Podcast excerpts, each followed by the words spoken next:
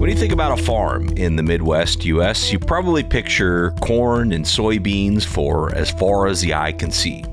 Well, Kevin Wolz of Canopy Farm Management thinks someday you'll also picture some trees. The biggest kind of blind spot for us in agriculture right now is that we're all so focused on, on climate change mitigation, getting carbon in the soil, getting carbon in the trees, and and yeah, we need to do that. But I think we're totally missing the boat on climate change adaptation. He says trees are perfect for this type of adaptation, and his company helps landowners add trees to farms and row crop systems for both their environmental benefits and for their potential for income. But this isn't just another tree planting campaign. Man, planting trees is the easy part. Keeping them alive and having them be useful, that's the hard part. And you don't see any headlines about a billion trees kept alive, you know, survival rates over 90%. Tree crops at scale in the Midwest is not an unprecedented concept, and Kevin envisions a day where agroforestry will be a more normal part of American agriculture. Hazelnut has the potential to take over the Midwest and, and be this really incredible crop, but we are still honing some of the genetics the potential for agroforestry on today's Future of Agriculture podcast. Hello, fellow ag nerd. Thank you so much for joining me for another episode of the Future of Agriculture. My name is Tim Hammerich, and every week you and I get to sit down with the founders, farmers, innovators, and investors, the people shaping the future of the ag industry. Today's episode and every episode this quarter is brought to you by the Soy Checkoff. It takes more than hard work to move a commodity. It takes a strategic plan and farmer leaders like you to implement it. And that's your soy checkoff. Whether it's finding new markets for oil and meal, investing in production research to help get more from every acre, working with the supply chain to impact your bottom line, having a sound plan delivers results. And you and your fellow soybean farmers are proving it through your soy checkoff. See all the ways the soy checkoff is moving soy forward for you at unitedsoybean.org. And also make sure you stay tuned to the end of today's episode for a spotlight segment featuring Michigan farmer Laurie Isley. She shares some of the cool conservation practices that they're adopting on her farm and some of the initiatives she's a part of as a director for the United Soybean Board. Thank you so much to the Soy Checkoff for supporting ag innovation and the Future of Agriculture podcast. All right, now back to today's episode with Kevin Wolz. Kevin and I talk about the fundamentals of agroforestry, their potential in the Midwest, what these systems look like, and the barriers and opportunities to agroforestry becoming a more prevalent part of the future of agriculture, especially in the Midwest where Kevin is focused. Back in 2013, Kevin co founded the Savanna Institute, which is a nonprofit organization dedicated to developing and promoting perennial and tree based regenerative regenerative agriculture systems. Under Kevin's leadership, the Institute quickly gained recognition for its transformative research, education, outreach, and breeding efforts. Kevin's also now the CEO of Canopy Farm Management, and he's leading that company to drive innovation in tree establishment and management via a mobile fleet of state of the art farm equipment, appropriate automation, and holistic strategies for tree crop integration. So he's going to talk about how he works with landowners and farmers uh, in that capacity. I'm going to drop into the conversation, though, here where Kevin starts with a bit of an introduction to the basic concepts of agroforestry. Yeah, agroforestry is all about integrating trees in the broader agricultural landscape you know, for example, windbreaks or alley cropping, where you're integrating trees with the row crops, uh, which is really important. You know, I, I, I feel like the biggest kind of blind spot for us in in agriculture right now is that we're all so focused on on climate change mitigation, getting carbon in the soil, getting carbon in the trees, and and yeah, we need to do that, but I think we're totally missing the boat on climate change adaptation. In other words, preparing our agriculture for the climate weirding that's already baked, that's already coming down the pike, and we need to be preparing for that. And trees, again, not even the tree crop conversation, just just trees in general, integrated with your existing row crop operation, are well known to, to help with that. So, you know, for example, trees in a windbreak can buffer stronger winds, which are happening more and more every year, and increase crop yields downwind of that windbreak. Alley cropping is really well known to reduce the impact of drought on row crop yields. And I mean, hell, this year uh, in Illinois, our drought started in April. It didn't rain for like two months. Started in April, and you know this is happening more and more every year. And um, trees play a huge role in that. And actually, you know, when people, when the landowners come to us as the initial interest, oftentimes the farmers, which are, you know, older, more conventional, are hesitant, to, to, to put it nicely. Um, but at the same time, like they are getting more and more aware. Like they can feel this happening that the droughts are getting more extreme, the wind is damaging their crop more often. Heck, in Illinois, we get more and more news stories now where wind is blowing across highways and causing fatal car accidents. Like it's more front and center in people's minds. And so when we talk to those farmers about how trees can support and make their crops more resilient, it's not as foreign of a concept to them these days. And and you mentioned a couple things, you know, where perennials sort of enter the farm might be like a windbreak or like a riparian buffer. Are those the two kind of biggest catalysts for a farmer saying, you know what, I need to plant some trees? Uh, yeah, I mean, we see we do see kind of a split. We have the the kind of we call them conservation first projects, which are those that seem to be easier to say yes to. I think a big part of that right now is that the USDA cost shares those practices at like eighty percent or more, depending on where you're at, and that's the highest it's ever been. And so that's pretty great. And so it's, it's an easier kind of pitch to the farmer or landowner. But then a lot of people do come wanting to really take their farm in a new direction. You know, our tagline is give your farm a second story. And, and we work with a lot of people that are inheriting the farm. They want to take the farm in a new direction and they want to see what they can grow food wise. You know, they, they view the farm as a food production engine. And so they don't want to just do the conservation. They want to grow some nuts, grow some fruit, and participate in a new market. So going back to the cost share thing, is the way that Canopy's services work is, let's say for example, I'm a farmer and I have that USDA cost share. Wow, USDA is willing to put up like 80% of this. Would I just hire you to come in and and get that, you know, quote unquote installed? Yeah, so we do, you know, fee for service establishment. So if there's a specific project, we can just come do that and then it's yours and you run with it. If you're within our kind of narrower service area, we can also do full service management. So not only establishing things, but then keeping things alive and happy and healthy uh, for years to come. So we, we do both of those things.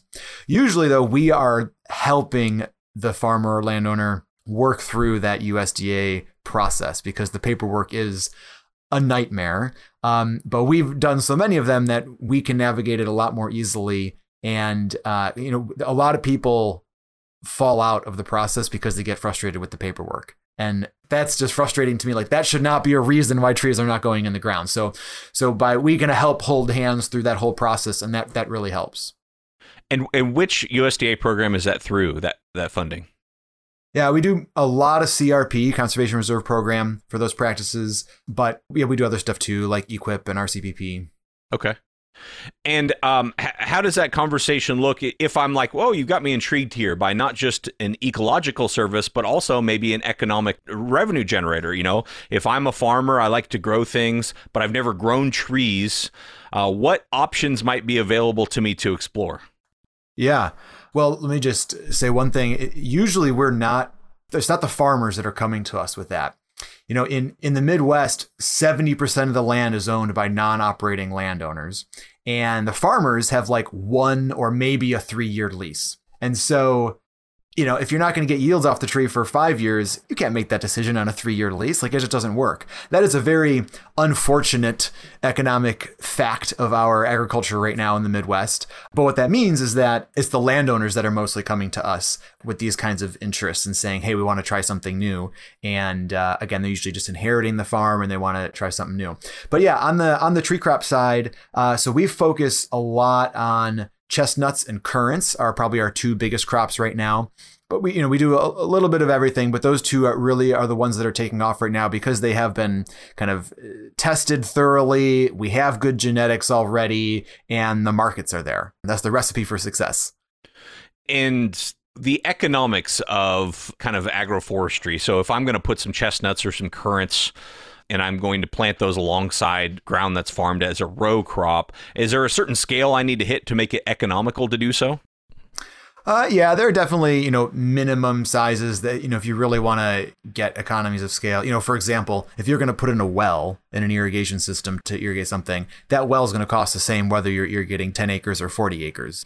Yeah, that's kind of you know universal in agriculture. So yeah, there, there's definitely some minimum sizes there. I, I tend to think of kind of the the classic 40 acre parcel as kind of the minimum kind of commercial scale enterprise.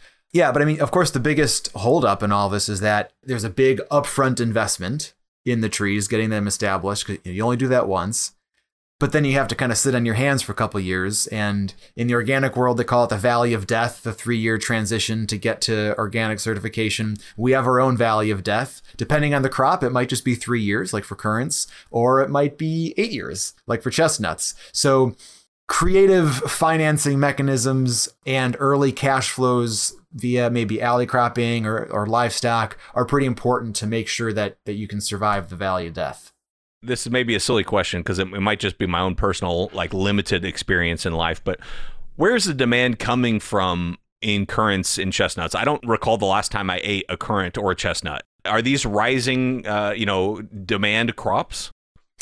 Well, yes, but it's all processed. And there are fresh eating markets certainly. Actually actually that is the highest value market for both crops the the fresh eating markets. And actually the vast majority of chestnuts today and currants right now go to the fresh eating markets. And that's great. And we can you know we should start with that and saturate those markets again because those are the top dollar markets.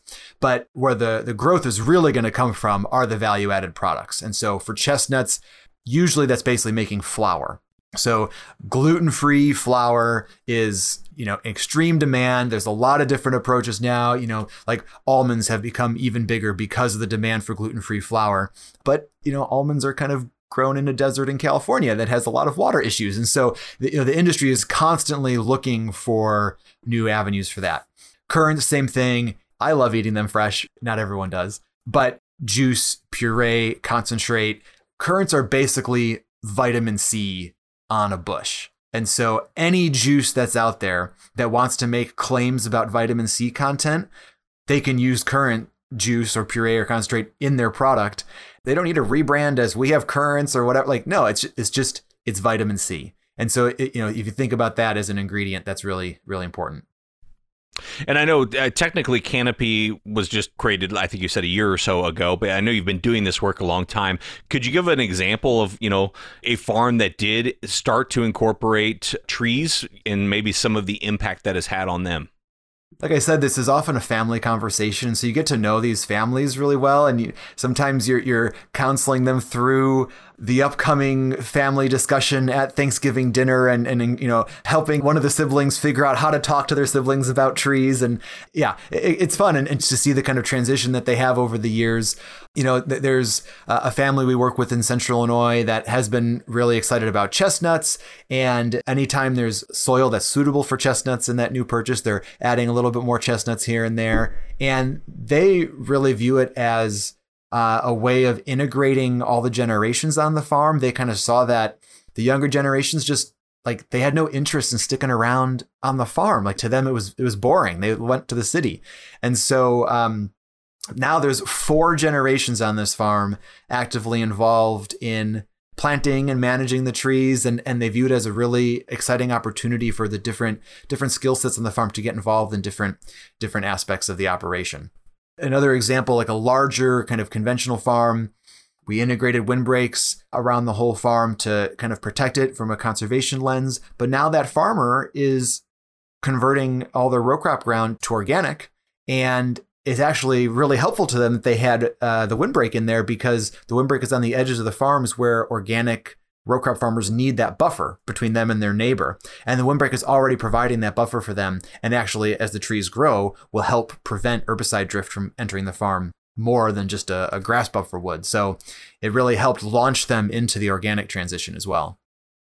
And and I've seen pictures and videos. I, I, think actually from the UK. I don't know this was from the US of uh, kind of the alley cropping you're talking about, where you just have really wide alleys. Like you may have a row or two of trees, and then you'd have a pretty wide alley, and then another row or two of trees. Uh, when you talk about alley cropping, is that kind of what you talk about, and and is that happening in parts of the US? Yeah, I mean, alley cropping is definitely happening more in Europe. I'm sure what you saw was in Europe, but uh, we are doing more of it in the US. It, it's the slowest practice to gain traction just because you are integrating the trees so closely with the crops and and yeah the farmers are are weary and and a big kind of not a myth but a big hang up for the farmers with alley cropping in particular is that they see those trees throughout the field and in their minds they go right to my crop yields are going to go to hell and that's a really important conversation to have because the reality is that, yes, the trees are going to reduce crop yields eventually over time. However, you're also getting yield off of those trees that is increasing over time, which is the part that the farmers forget about because it's new to them. And so the whole kind of idea here of, of over yielding in an alley cropping system is that collectively, those two revenue streams together, the row crops and the trees, by integrating them together, you're able to see higher yields collectively, higher revenues collectively. So we need to get better at having those conversations with farmers to say, yes, your crop yields are going to go down eventually, but row crop yield is no longer going to be the only metric by which you value your farm operation. There's going to be more going on. And that that's the biggest hurdle to get through to make alley cropping more common. But we we are getting better at doing alley cropping. A lot of that has to do with the technology that we use, the equipment that we use. You know, every time we get on a new farm to do alley cropping, the farmer says, "Oh, this is going to be horrible. I have to I'm going to have to drive through all these trees and it's going to be so hard." And after we we lay out the trees with our state of the art GPS system, you know, all of our tractors are, you know, they drive themselves and the farmer comes out and like, "Oh, wow those are really straight lines. Heck, those are straighter than than my corn rows. And like, oh, I can do this. And it turns out their tractor drives itself too, and they don't even have to do anything. We give our GPS data to their GPS equipment. The tractor drives itself. It's like they don't even know the trees are there. You know, so when we can leverage the latest technology and work with the farmer with that technology, the complexity does not have to mean inefficiency. And in that alley cropping situation, does that also change any of the the farmers' input program as far as you know what they can spray on the crops because the trees are there? Does it have an impact on that as well? Yeah, it's a great question. That that's usually the second thing that people ask us, and it can. So we we do have a short list of no-go herbicides. These are basically dicamba 2,4-D, the ones that are super volatile and impact broad-leaved species like trees. But beyond that, as long as you're following the label and not spraying on a 60 mile an hour, you know, day, generally farmers are fine. Uh, and trees are more resilient than you think. And the, the herbicides that the farmers are using are generally of different categories than what are going to impact the trees. And so, aside from those couple no go items, it actually doesn't impact them too much. Okay. Wow. And uh, I imagine in areas of the Midwest, you're probably putting these on dryland, non irrigated ground. And uh, specifically with currants and chestnuts, uh, are they able to thrive in that environment? Yeah. So anytime we do the tree crop plantings, we do install irrigation on those. So we'll, we'll drill a well and, and irrigate those. But for all of the other, you know, windbreaks or buffers, those aren't irrigated and the trees do do fine. We get we have plenty of water here. But yeah, for the for the tree crops, you know, it's not that they need the irrigation to survive, but it's a great insurance policy to have when like this year the drought starts in April. So that that's really helpful. And it also increases yields. The irrigation systems pay for themselves very quickly because of the the increase in the yield that you see. You know, it's, it's even more so than in row crops because like berries are like you know 99% water and so if you can make sure that either where well irrigated the, your yield gains really show it yeah, absolutely. No, that makes a lot of sense. And uh, I, my wheels are turning here uh, because I, I just I love trees. I, I, maybe it's me coming from California. I just uh, love tree crops in general. Outside of currants and chestnuts, are there any other crops that you're either experimenting with or you you could see maybe becoming a bigger part of the program going forward? Yeah, I, I think that the the runner ups are probably hazelnut and on the nut side and elderberry on the fruit side. Hazelnut has the potential to take over the Midwest and, and be this really incredible crop.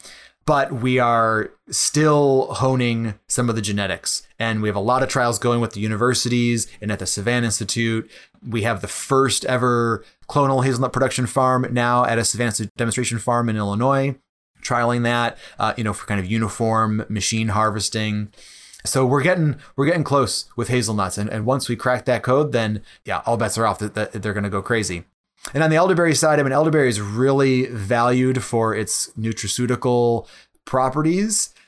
The problem is that right now we can't machine harvest it; it's all hand harvested, and that is really a limiting factor for hitting scale. And so there are various parties working on mechanical harvester. Until we can crack that, it's going to remain kind of a, a smaller part of the portfolio. And, and, with that, I'm just curious, why not a crop like blueberry that can be machine harvested? Uh, granted, probably not for fresh, but for for frozen processed. Uh, you know, why not a, a crop like that? Yeah, well, I mean, blueberries specifically have, have very very picky soil requirements and pH requirements that don't do well in like Illinois and Wisconsin where we are.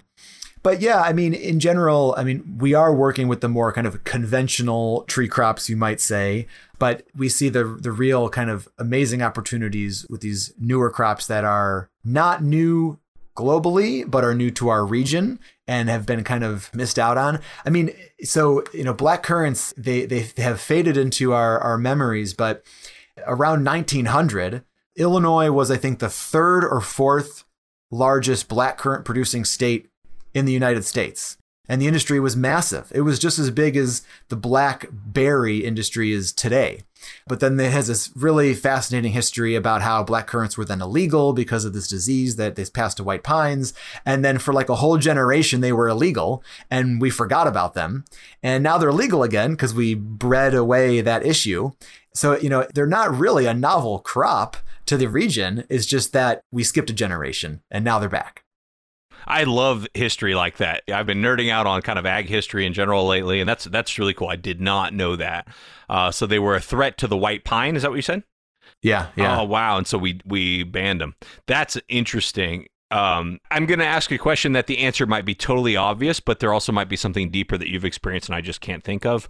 Why haven't we embraced agroforestry, at least in this country, in the past, you know, 100 years or so. It seems like, you know, 100 plus years ago, yes, farms were a lot more diverse. Probably everyone had a backyard orchard in addition to their livestock and chickens and row crops, and it was more integrated. But in the last 100 years, you know, I almost never see agroforestry at scale. What are those barriers? Yeah, well, geez, we can wane philosophical on this one. It, it can it can be a big deal. I mean, you know, and this isn't this isn't just agroforestry. You know, I think the answers here are kind of universal to regenerative ag practices uh, in general. I think for me, the biggest one is the kind of set of subsidy programs that have supported the status quo and have allowed us to not feel the impacts, have allowed farmers and landowners to not feel the impacts of a broken system.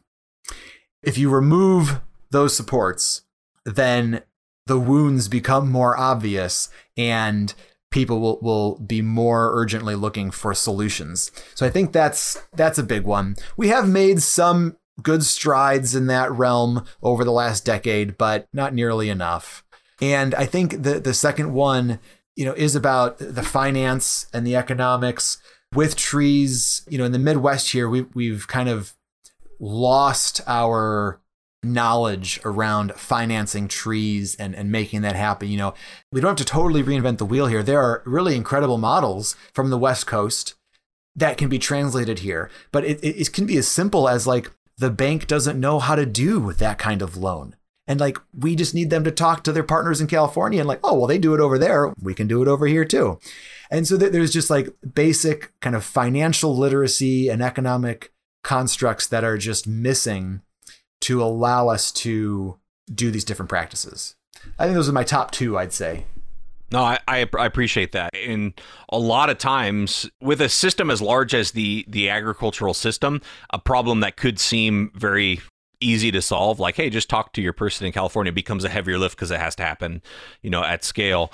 How much of a catalyst has m- machine harvesting been to making this happen? Is that have those been recent advancements for crops like currants and chestnuts that it's like okay now we don't need to just send a crew out there to go pick these things by hand. This can really happen. I mean maybe we've only started to import these machines recently, but these machines have been around for for a long time in Europe, and we buy them all from Europe. That's you know that's the secret here is like we don't have to reinvent these things. We can just buy it from Europe. Yeah, so th- those are not as new. Well, uh, let's talk about you know keeping these things alive. Uh, once they're planted, you know, I, I longtime listeners will know I'm really into uh, hard cider, in making hard cider, and I planted a dozen trees of heritage apple varieties at my parents' house, which I don't live anywhere close to, and uh, you know, set up the irrigation, planted the trees, and felt good about myself. And my dad's like, okay, well when are you going to take care of these trees? Are you, know, you're going to come back and prune these trees. You're going to make sure they don't die. I'm like, you know, I should have thought more about that before I planted. I was just so excited to plant them. And I, I think that about other kind of tree planting efforts. Like, okay, great. But if the trees die, I don't know that we're really getting anywhere. So how hard is it to keep these things alive? yeah. I mean, you know, it frustrates the heck out of me when I see all kinds of headlines of, 3 million trees planted over here and you know we're going to plant a billion trees over here and like man planting trees is the easy part. Keeping them alive and having them be useful that's the hard part. And you don't talk you don't see any headlines about a billion trees kept alive you know you know survival rates over 90% like you don't see those headlines. That's frustrating. Yeah so so you know the first 3 to 5 years that is the important time. If you can get a tree through that then you're in pretty great shape because then they are, yes, quite resilient, deep roots, you know, drought resistant, uh, like, you know, perennials in general are great. But those first establishment years are really important. And that's where, again, Canopy providing the full service management options for farmers is really helpful because they may not have the equipment, the, the specialized equipment to mow efficiently around trees or to spray efficiently around trees. And so, you know, if we can do it with the more specialized state of the art equipment and do it therefore faster we might be able to do it at the same cost as they do it themselves because it takes you know a tenth of the time. And so that that's kind of the value that we're trying to provide to people. So a uh, kind of controversial topic that comes up in this light is herbicide use. You know so a lot of a lot of people in the organic and obviously organic but in even just broadly in the regenerative space are kind of categorically opposed to herbicides. And so we do use herbicide on at least some of the farms that we that we manage. And for us, it's about keeping all the tools in the toolbox. From my perspective, we cannot afford with the climate weirding that's coming down the pike, we cannot afford to tie our hands behind our back and take a bunch of tools out of our toolbox to make this transition a reality. And herbicide is one of those tools. Now, when we use herbicide, we're not blindly spraying, you know, the entire farm. It, it, looks very different from in a kind of row crop context. And so herbicide use in establishing trees or transitioning to agroforestry is more about very targeted applications in those first three to five years, usually just in the strips right next to the row of trees. And after that little transition, after being used for you know 70 years on the farm. Now for a couple year transition we can get the farm over into a better place where the soil has transitioned the seed bank has transitioned. And oftentimes by using very targeted herbicide applications your overall carbon story on the farm is actually better because you don't have to go out there every five seconds and do all this mechanical intervention, spend all this labor getting out there and combating weeds in that way and we tend to see much higher survival as a result of it. So sometimes controversial topic, but I think it's really important to to talk about openly. And um, yeah, that's kind of how we see it. All right. Well, it seems like the um, and some would call this idealistic, but the ideal, you know, scenario would be some sort of system that incorporates trees, row crops, and livestock. Do you have that happening, you know, anywhere at scale? I know it's happening places, but you know, at, a, a, big scale, is anyone really executing on that here in the U.S. that that you know of? And I'm sure there's somebody, but I mean, any example you can point to.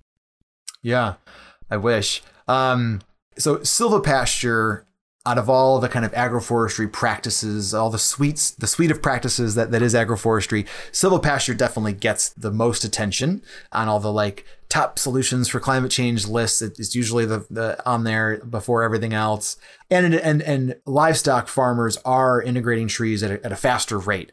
I think they see the benefits really strongly in, in their operations, and it, it can be easier to integrate with their equipment and their and their practices. So we do see a lot of people doing silvopasture at a larger scale, though, especially integrating with crops. That's a it's a harder one. I wish I had something specific to point to. You know, I often think about alley cropping as as kind of a, a transition, a long term transition towards silvopasture. So, you know, when you integrate trees and alley cropping, you're going to continue to do your warm season annual crops initially corn, beans, whatever you're growing. And you're not going to see any yield impact for probably the first 10 years at least because the trees are small and the rows are widely spaced. But then at some point, you'll start to see an impact of that because the trees are growing at the same time the summer annuals are and they're competing. At that point, you're going to switch to winter annuals. So small grains, things that are mostly growing in the earlier spring. For some tree species, like for example in Europe, they do a lot of uh, walnut intercropped with the winter annual grains. Uh, and that's because those winter annuals are basically ready to be harvested just when the walnuts are starting to leaf out. There's almost no overlap in their seasons and there's no real competition. So you can get the efficiencies out of that integrated system, but not really see the competition impacts. But then eventually, as the trees get really big, even those crops will start to see a decline. And then at that point, I think the kind of mature state is integrating a perennial ground cover, pasture, and integrating livestock more holistically throughout that farm. So I kind of see every farm as this kind of like journey along that trajectory and the landscape as a patchwork of farms that are at different points of that journey. This is really cool. Uh, and, and, it's uh, something I wish I knew more about because I'm sure there's questions I just don't know to ask because I don't know what I don't know. What are the steps, though, if a farmer is listening or a landowner is probably more likely? A landowner is listening and they, they want to get started. Do they just reach out to you all and say, What do you think I should do? I mean, uh, what, what are the first steps to getting started? Yeah, well, definitely can reach out to us. So our, our website is canopyfm.com. FM like the radio, but it's for farm management. So the, you know, the first step is we take a look at the farm together. We talk about their motivations are, and we will run an analysis on their farm to see are there any edges of the farm that would benefit from having a windbreak? Would those edges also qualify for the USDA cost share? Same thing for riparian buffers. Do you have any vulnerable riparian areas on the farm that you're cropping right up against? Should we be protecting that? Can you get cost share for that? We look at the soil and the climate and we have a kind of state of the art suitability mapping tool where we can say okay here's here's this farm where on the farm is it suitable to grow chestnuts where on the farm is it suitable to grow elderberry and we can actually say you know we don't want to waste time teaching someone about chestnuts if they don't even have soil on their farm that can grow chestnuts. That's not that's we should shift to talking about something else. So we do that kind of full analysis to see what are even the opportunities that are here. And generally we want to start with one thing at a time rather than go crazy uh, and do everything at once. I really like starting with those edge practices, the, the the riparian buffers, the windbreaks, as a way to get people's feet wet. For some farms, this may be the first tree planted on the farm in a hundred years. And there's kind of like a cultural shift in awareness of what does it look like to see a tree grow? How much do you think it's supposed to grow every year? And so starting where that learning can happen on the edges of the farms where the farmers can slowly get used to what it means to have those on the farm before you start doing alley cropping or diving into a tree crop. That's kind of the sequence we like to go.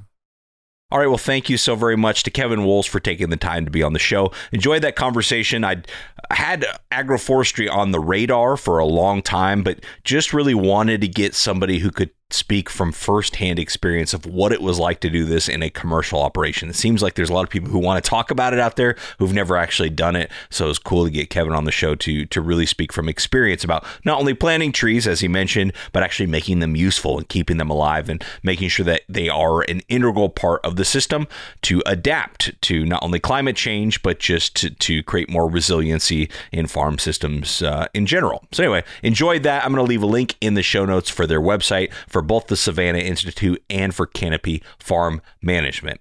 But before we go, it's time for our spotlight segment. I'm very pleased to welcome onto the show Michigan farmer and director of the United Soybean Board, Laurie Isley. Laurie's operation Sunrise Farms is a great case study of implementing innovation and conservation on the farm. She's also the chair of the United Soybean Board's Communication and Education Committee, so she's able to share a little bit about some of the efforts to engage farmers and the public at large on behalf of the soybean industry. As a lifelong farmer who also spent over 30 years teaching agriscience at the high school level, she's uniquely suited to serve the industry in this way. Before we get into her communication and education committee stuff, I wanted her just to share a little bit about their family farm, which is located in southeast Michigan. Sunrise Farms is a fifth generation farm with the sixth generation as a part of it as well. We farm about 1,100 acres in southeastern Michigan. We're part of the Lake Erie water basin, which certainly influences some of the choices we make as far as conservation practices that we use. But we're very proud of the legacy that we have in the area and some of the practices that we have implemented. And we just feel strongly about agriculture as an integral part of our community, as well as just the long reaching extensions of agriculture and what we do on the farm and how that spreads into our state and, and across our country and into the world when you look at, at so many different things from sustainability to just providing a high protein product for other people to have. And you mentioned a couple of things there. You m- mentioned some of the practice on the farm, and you mentioned sustainability. Can you maybe talk about that and why it's important, particularly you know in your area of Michigan? There's a lot of definitions out there for sustainability. I think everyone's is a little bit different. For some people, it's just, okay, can I farm another year? For us, it's very much a mindset that says we want to make sure that each year that we farm this land, we do it in a way that is environmentally responsible. But in the end, we want this farm to go on and on and on and to continue to improve. So we make a strong emphasis on soil health. We have a strong emphasis on keeping both the nutrients and the water that we use available to our crop. And to that means we use um, strip tillage with our corn, we use no till and minimum till with our soybeans. We have a lot of precision agriculture practices that we have in place as far as controlling both fertilizer and crop protectant applications, as well as seed populations, lots of different things. We do a lot of soil testing just so we know what we don't know. And that's kind of a slogan we run by is we don't know what we don't know. So how can we gather that data and then most importantly use that data to make informed decisions about what we do on the farm. Right. Well, it strikes me with sustainability that sometimes that word carries a little bit of a cringe factor because so many people just talk about it. But for, for you farming, you actually have to figure out what it means for for you and your farm. As you do talk to people in the general public, and I'm sure you interact with non farmers on a regular basis. You know, what do you tell them about why it's important to you to adopt those types of practices? The first thing I try and do when I talk to the general public is to make sure they understand that I'm a consumer as well so what what impacts their family also impacts my family. So the decisions that I make in our farming practices are designed to be good for everyone. But I think it's important for the general public to recognize why we use the tools that we use. I mean, some people, you know, would think, well, why use any pesticides at all? It's like, well, using pesticides or genetically modified seed, as far as that's concerned, are essential for us to use the conservation that we use. We couldn't use the conservation tillage methods we used unless we had those other tools in our toolbox. And agriculture is very different from even one side of our county to the other, let alone across the state or across the country. So it's important for people to understand that what works on my farm in southeastern Michigan may not work on a farm in northeastern Nebraska. there are differences that go, but every one of us and many of us have already made decisions of implementing more conservation practices. I think the newest data that I heard just this morning is about 70% of the soybean farms across the country are using some conservation practices, which is pretty exciting news. Yeah, I think more and more people are are not only realizing that, but also starting to think of farmers as the solution to some of these problems, whether it's uh, cleaning up waterways or sequestering carbon or or adding biodiversity or things like that. You know, how do you as a farmer and also as a leader in the soybean industry, how do you respond to that added responsibility of we don't just want, you know, good consistent low cost food, we also want all these other things? it does seem like a heavy burden to carry sometimes. We want people to understand that most farms are run by farm families. In many cases, these farm families are legacy farms. They've been doing this for, for many, many generations. I'm really pleased that there is a pretty high trust of farmers. There is not quite as high a trust of farming and farming practices. So it's really imperative that farmers take the step to talk to their neighbors, to talk to other people that aren't in agriculture and help them understand why they do what they do. And sometimes that might be as simple as, you know, signs along the road that just say we practice conservation or, you know, this is our pollinator patch that we put in simply to provide some biodiversity for the migrating insects that might be coming this direction. So many times it's very simple things, but I'm always amazed when I talk to individuals not in agriculture and sometimes even very close to agriculture what they do not know about what we do because it's commonplace to us. It is not commonplace to many, many other people. And that's actually probably a perfect segue into, you know, your role in communication and education on the committee. What are kind of your priorities as part of the soybean board in terms of getting the word out? Is that consumer facing about the benefits of soy or what are the kind of the priorities there?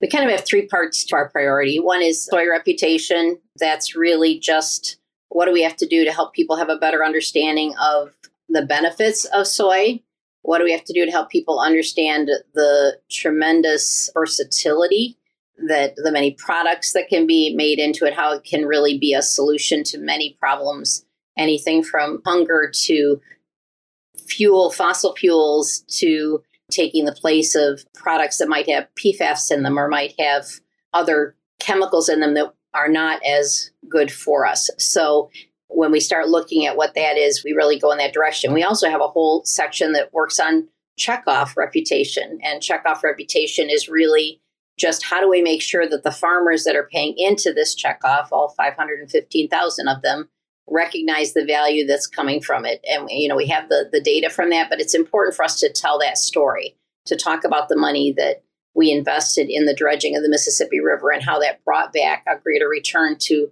every farmer and you know what we're doing with with Goodyear to put so they've soy in their tires now and then what the ripple effect of that was.